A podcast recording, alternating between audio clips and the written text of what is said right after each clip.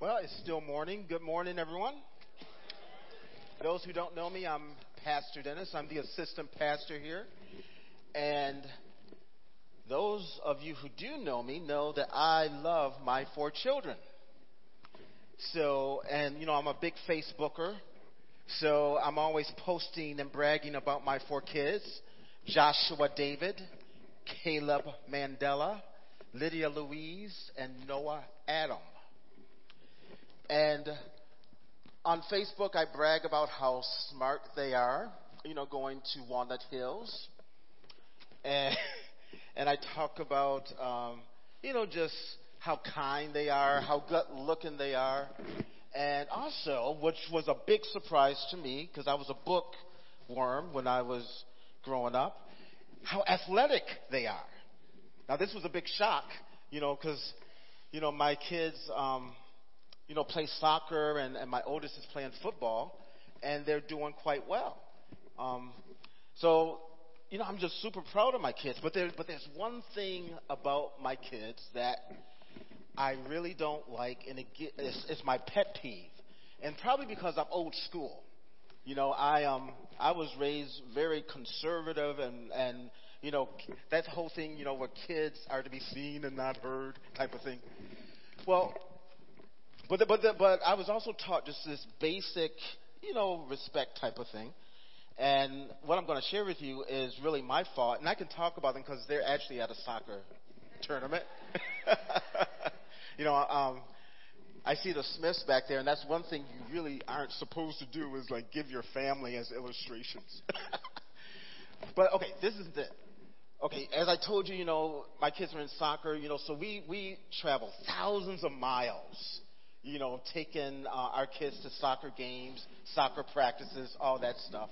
And then we spend thousands of dollars on hotels, uniforms, and all of that. And then as a result of that, we go out to eat thousands of times. Well, one of the things that is my biggest pet peeve is a lot of times my kids don't say thank you. And of course, their mom, I mean, you know, we did this when they were four or five. Joshua, what do you say? Thank you. You know, and so when you still have to prompt someone, your kids, you know, you're doing all this, you know, you're sacrificing, you know, you're still driving a Kia van because you spend thousands of dollars on soccer uniforms. Yeah. You know, and, and so sometimes it gets a little hurtful because we kind of raised our kids kind of spoiled. Almost like they're entitled to all these wonderful, great gifts. I mean, really, all as parents, all we're required to do is what? Like, feed them, keep them alive. feed feed them, clothe them, you know, just you know those basic things, and so all the other things are should be like, oh, it's so grateful. I know when I was coming up, I, I shared this first service. You know, we would go to Ponderosa once a week, um, and, and that was like once a month. and uh, you know that was such a great, you know, that was huge because you know we, we never went out to eat. And so I was just, I remember being always so thankful because I knew how hard my mom worked. So, um, but as I was thinking of that, it, it caused me to think, wow, Dennis, maybe you're a lot like your kids with God. I'm really quick to hand, you know, have my hand out. You know, God, I need something, or especially when things get tough, I'm quick to pray. Um, you know, and, and it's good when I come to church with a great worship, you know, I, I say thank you. But how often, as as was shared in our confession, you know, when I first get up in the morning, I say, Thank you, God. You know, thank you just for allowing me to breathe. Thank you for your gift of life. And so we're in this wonderful series called All Access. And this is a gift. We get access to God in order that we might praise Him, in order that we might confess and in order that we might give him thanks. And today we're going to talk about giving God thanks. It really is a privilege that we are allowed to give God thanks because, one, he's done so much for us, but also just who he is. And so I would like to share with you from the Gospel of Luke. This is a great story of just some folks where God did miraculous things through Jesus, yet not all of them were filled with the gratitude that they really should have. Can we go to Luke chapter 17, verses 11 through 19?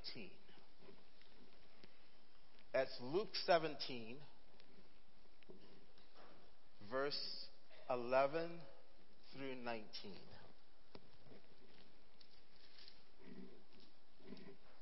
And it reads On the way to Jerusalem, Jesus was going through the region between Samaria and Galilee. As he entered a village, ten lepers approached him. Keeping their distance, they called out, saying, Jesus, Master, have mercy on us. When he saw them, he said to them, Go and show yourselves to the priest. And as they went, they were clean. Then one of them, when he saw that he was healed, turned back praising God with a loud voice. He prostrated himself at Jesus' feet and thanked him. And he was a Samaritan. Then Jesus asked, Were not ten made clean? But the other nine, where are they? Was none of them found to return and give praise to God except this foreigner? Then he said to him, Get up and go on your way. Your faith has made you well. This is the word of the Lord. Let's pray. Gracious Father, thank you for your word. Lord, we pray, God, that you would anoint, oh God, this word, oh God, that, Lord, it would accomplish everything that you set it out to do, God. You promised that it would not return void, but God, that it would accomplish, Lord, your healing, your restoration, God, whatever you want it to be, God. We pray, God, that you would do a mighty work. Anoint the ears and the heart, Father, that they might receive all that you have for us today. We give you praise. We give you thanksgiving, Lord, in Jesus' name. Amen. So we're going to do kind of expositional uh, teaching today. If you can go back to the beginning of that. And we see Jesus, he's uh, walking with his homies, and he's going to Jerusalem. That's what, that's what the scriptures say. On his way to Jerusalem, Jesus was going through the region between Samaria and Galilee. It's important, I want to really give us a background of Samaria, um, and because this really has given us a, a precursor of, of what's going to happen. Samaria, as you know, was one of those places that Jewish people really were not allowed to go through. Uh, Samaritans, they pretty much hated. And why did they hate Samaritans? Because they were considered half breeds, meaning that they were not only um, racially mixed Jewish people and from the other nations, but also they had adopted a lot of the pagan theology from all the surrounding pagan religions. And so the Jewish people despised them because the Samaritans just was pretty much antithesis of everything the Jewish people, um, that God had called the Jewish people to be, and, and so they were despised. And, and so they hated Samaritans, and almost to the extent, probably more than the Gentiles, whom they called dogs. And so we see here this, this setting is, is, that Jesus is walking in between Galilee and Samaria. And so it's almost like, you know, in a movie, it's almost giving you like this hint that something's going to happen. And then all of a sudden, we see as Jesus was as he entered the village, and actually, it's not enter the village, is as he was about to enter. When you read the Greek, as he was about to enter the village, ten lepers approach him. Now, this is so important um, because I know a lot of us have heard teachings on lepers. Lepers were, uh, well, first of all, leprosy is that skin disease um, that it would mutilate you, but also it's a nerve ending disease. And so a lot of times you wouldn't be able to feel pain and you would end up doing things that would cause danger and, and like you could cut yourself and you wouldn't feel it and you would like bleed and almost bleed to death. And so you would see a lot of deformities as a result of leprosy. And back in uh, biblical times, there was a Levitical law that if someone had leprosy, that person was ostracized, meaning that person was cut off from the Israeli society, from the Israeli community. So it would almost be like if we knew some Nazis, or we knew some KKK, or we knew some folks that we really didn't like, and we just didn't let them into our clique. And so, the, you know, so, so, so here you have a leprosy uh, uh, community, and we also have this Samaria community, and this is kind of like the backdrop of this whole thing of access and being thankful. And so we see that Jesus is confronted with these lepers, and I want to show you a picture, just to give you an indication, just just how terrible and nasty this stuff can look. It's not a pretty sight, is it? And especially back in that day that where there was, you know, not the technology of medicine and all of that. And so, and plus they really thought that leprosy was contagious. And so the folks, you know, they had to cover up, they had to cover up from their nose down, uh, past, you know, of their face. And they had to keep their distance. They had to live alone. And then they had to cry out whenever they came near people. They had to say, unclean, unclean, unclean. And not only that, but when they would say that, their voices, and this was interesting as I did my study, their voices were very harsh sounding because leprosy impacts your bronchial tubes. And so when you when you talked, it was like a squeaky, almost demonic kind of sound, and you couldn't get much volume. And so they would cry out, unclean, unclean, unclean. And so they gave people notice to stay away because you just might touch or you just might come in contact with, and that was ceremonial unclean, as well as you might get the disease.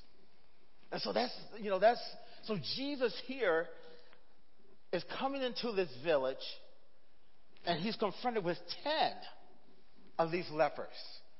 And so you see here in Scripture that they cry out to him, they call out to him, as, as, as, as I just said, probably not in a loud voice, but in a, in a weak voice, but with all of them together, um, you know, cause some noise. And they're like, Jesus, Master, have mercy.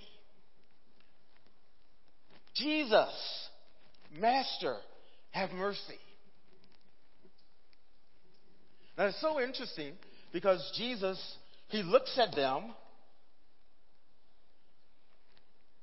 and all he does, he tells them, he says, just go and show yourself to the priest. Now, I would be kind of outdone because I think the reason they probably called out to Jesus, because they knew a little bit about him. You know, they, they probably knew that he had um, healed other folk. They knew that he had probably fed 4,000. Uh, you know, they probably knew other miracles and maybe from a distance or from rumor had heard about his teaching.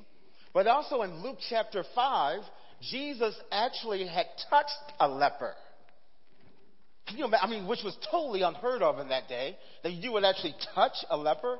But Jesus in Luke chapter 5 had actually touched the leper and healed him. But here Jesus speaks to them, doesn't even say that he's going to heal them. He just says, Go and show yourself to the priest. Now, what would you do? I mean, haven't you ever had God to tell you to do something like kind of crazy? Kind of like doesn't make sense? I mean, really. I mean, in your time of prayer or in your time of maybe in a meeting or, or maybe in a time when uh, your senior pastor and other folks come up and say, oh, we need to go through this regeneration where we're raising tons of money and, and, and you know, we, we don't have it. and you have to like walk out and, and do something, you know, that, that just doesn't make sense. Well, same thing here. You see these 10 lepers, there was something about Jesus that caused them to obey.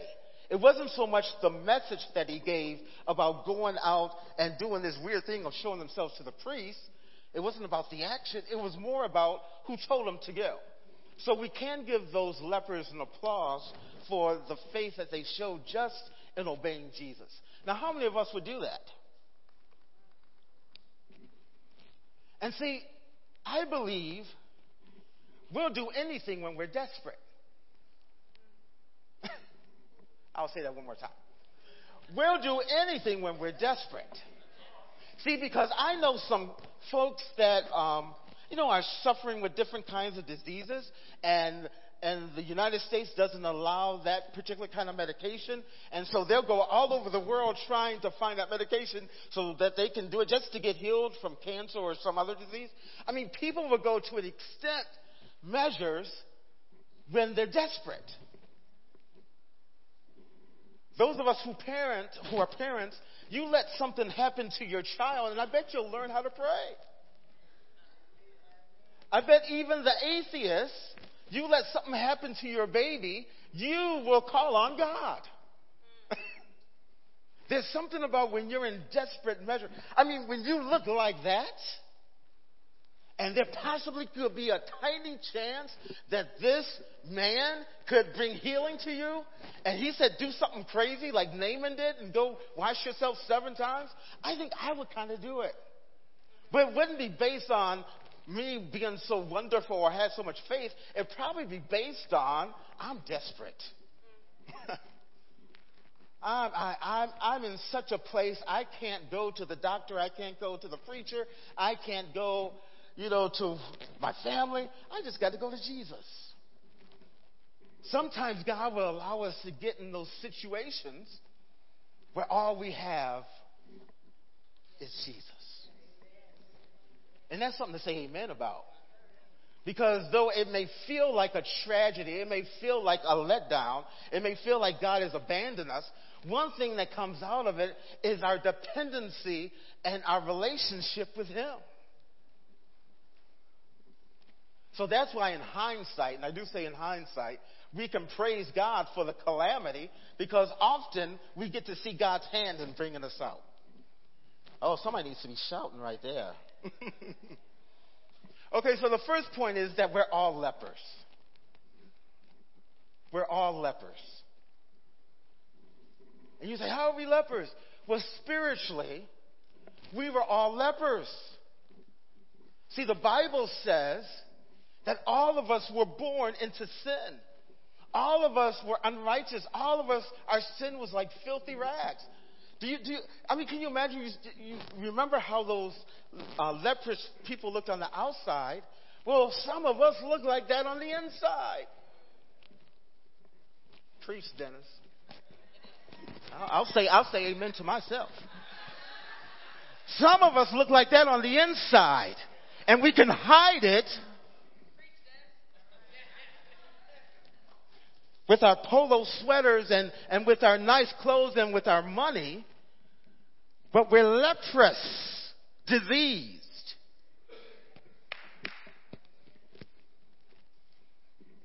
And so without God, we are all leprous. We have all been shut out from the family of God. Come on, somebody. I know you may have been born in, in College Hill, Presbyterian Church. But you were still outside the family of God until you were baptized into the covenant family of God. But we were all born into this state of leprous disease and deformity and, and not good to look upon or even to smell. So, see, this is important. It's important that we always remember from where we came. See, sometimes we have been in the church so long that we get amnesia from where we come from. See, I think that's part of the reason why we can judge other people. We're so quick to judge because we've forgotten how ugly we are. it's hard to judge somebody when you look like that. And when you know that you look a little bit better, had nothing to do with you, but everything to do with him, y'all, I'm sick and I'm going to preach. So we're all lepers. Romans 3:10 says, as it is written, there is no one who is righteous, not even one. Not any of us can claim that we have a strong voice, that we look good on the outside or even the inside. We're all leprous. But one of the powerful things, and this is number two, is that they called out to Jesus. Even in their weak voices, even in their pathetic estate, they were able and had sense enough when Jesus came by to call out to him. See, that's the beautiful thing about our Lord. You can look as depraved and, and messed up and smelly as anything, but there's something about when Jesus sees you and his favor is upon you. You don't, you don't have to have a prolific prayer. You don't have to have the loud voice. You don't have to have the magnificent voice. You don't have to look so good. All you have to do is just call on the name of Jesus. And there's something about when he looks your way. So I just want to share with somebody, call on them today. Whatever you're going through, call on the name of Jesus. You know, you may not be in the leprous state in terms of sin without you know, without Christ, but even in Christ, you can be going through something and it's very leprous. Call out to Him.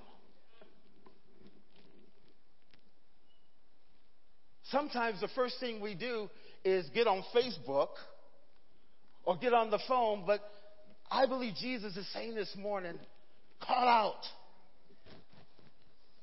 Even in your weakness, call out. And then next we see as they called out that Jesus responds. Jesus just says, all he says is just go and show yourself to the priest. I'm like, what? Number three. And so they respond in obedience. And God is calling us to respond in loving obedience. As we look at John 14, 15 through 16, if you love me, you will keep my commandments. And I will ask the Father, and he will give you another advocate to be with you forever. The Lord is saying, if you love me, if you have faith in me, I can get you out of that condition. But as we'll, we'll later find out, we, the Lord just don't want you to come to him just to get you out the condition, though. Because we're going to find out about those other nine they just came to get out the condition. They didn't want the man. But God wants us to respond with obedience. That, that brings him glory when we love him so that we respond even in the crazy request. And then fourth, we see that the lepers, they're on their way and they're being obedient to God. And then all of a sudden, it says that they were healed. I mean, can you imagine? Do you remember those faces up there? I mean, all the boils and all the deformity and the smell and the, and the wretchedness, and all of a sudden you're on your way and then you're clean. Can you imagine how they were hopping and jumping and skipping and, and thanking God? But it says that one of them, one of them, he came back. He came back to find Jesus. And this is an interesting thing that I was thinking about. I was like, you know, he had to look for him. I'm sure Jesus just wasn't in the same spot. So, so this, this man, he, he had so much thanksgiving in his heart, so much gratitude, that he had to go back and look for the master. And it says that he finds him and he falls and he worships him. But this is the powerful point, and this is the crux of the whole message. He falls and he cries out with a loud voice. It says, because in the Greek there it says that his voice is loud, so now he can speak loudly because of the healing. But he's using the healing, the loud voice, not to go play in the clubs, but to sing in church. He's, he's, he's using the healed voice to worship. But the word he uses when he says thank you is Eucharisto. Eucharisto. Come on, liturgical folk. Where is that? Eucharisto. Where, what, do we, what word do we get? Eucharist. He uses the word Eucharisto. So this man is prostrate. He's on his face. He's using his loud voice. And he says, Eucharisto. What's so amazing about that word is the same word that Jesus used at the Last Supper. It's the same word when it says that Jesus broke the bread, he gave Eucharisto. It's the same word when Jesus turned the five loaves and, and the fish into 5,000 and 4,000. It says he broke and he Eucharisto. So this leper somehow knew this powerful word of thanksgiving. Because you see, this word Eucharisto is made up of the word charis, which is what? Grace. Oh, come on. So Eucharisto is made up of the word charis, which is grace. So, in essence, you can't give thanks without grace. See, when you acknowledge the grace of God, it's going to give you a natural response of thank you. Oh, come on. See, this whole word is made up of the word grace. And not only that, charis is made up of charo, which means joy. So embedded in thanksgiving is you're appreciative of grace, but you're also joyful. Not the joy that the world gives, but the joy that only comes from God. Have you ever been in the midst of something and it doesn't feel so good, but you can still be joyful? There's a saying, the world didn't give it to me and the world can't take it away. It's the joy that's deep from the salvation of our great God. It's the joy that comes from the grace of God. It's the joy that comes from the mercy of God. And out of that, we can say, Eucharisto.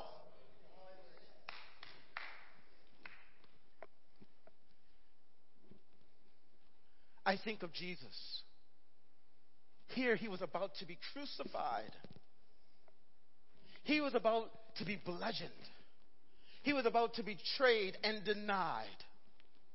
And he had the audacity to say Eucharisto. Ha! He knew what was coming. He knew the affliction that was coming. Oh, but the joy set before him, the grace that he would be affording to you and me, he was able to say Eucharisto to the Father. Thank you, God, for the grace. Thank you for the joy that's set before me. I want to encourage somebody. In the midst of it all, give him Eucharisto. Give him thanks. Not because of the situation, but because of grace and the joy. The joy of your salvation. You can thank your way through a difficult situation.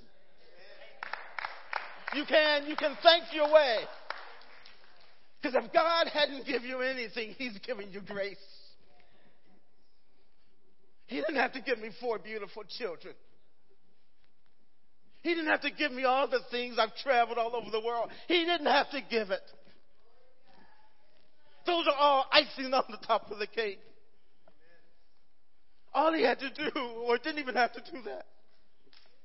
But when he gave me himself, that's enough to be in worship and thanksgiving all day. But folks, we get to wake up.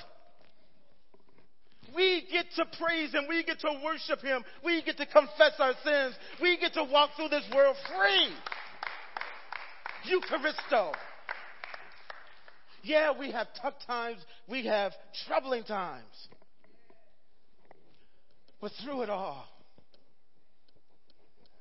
through it all, College Hill Presbyterian Church, Eucharisto, is His grace and the joy of our salvation.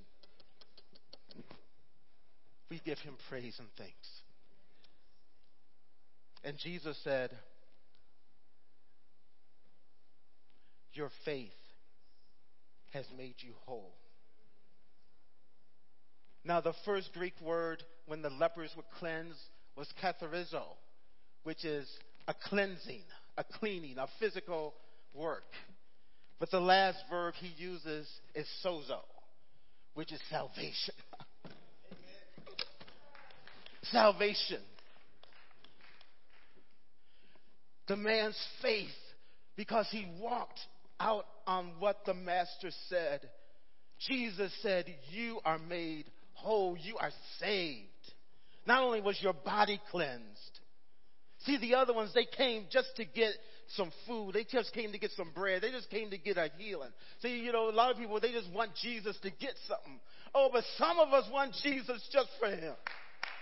And He said, because of your faith, because you came back with gratitude and acknowledgement of grace and joy, you are made whole. College Hill, we have been made whole through the blood of Jesus. If He gives us nothing else,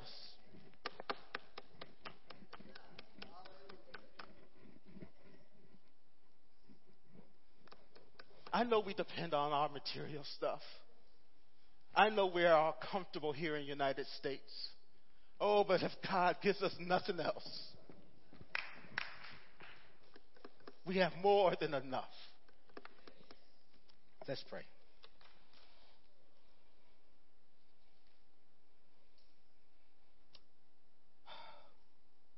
Father, we give you thanks. We give you Eucharisto. Lord, not on anything of who we are or what we've done, but Lord, that you saw this leprous soul, and Lord, you had mercy on this leprous soul. Thank you, God, that you looked our way. Thank you, God, that you looked our way. We didn't deserve it. Thank you, Father. Thank you, God, that you chose us that we might give you thanks. Thank you, Lord. Bless your people. Empower us to always give you thanks. In Jesus' name, amen.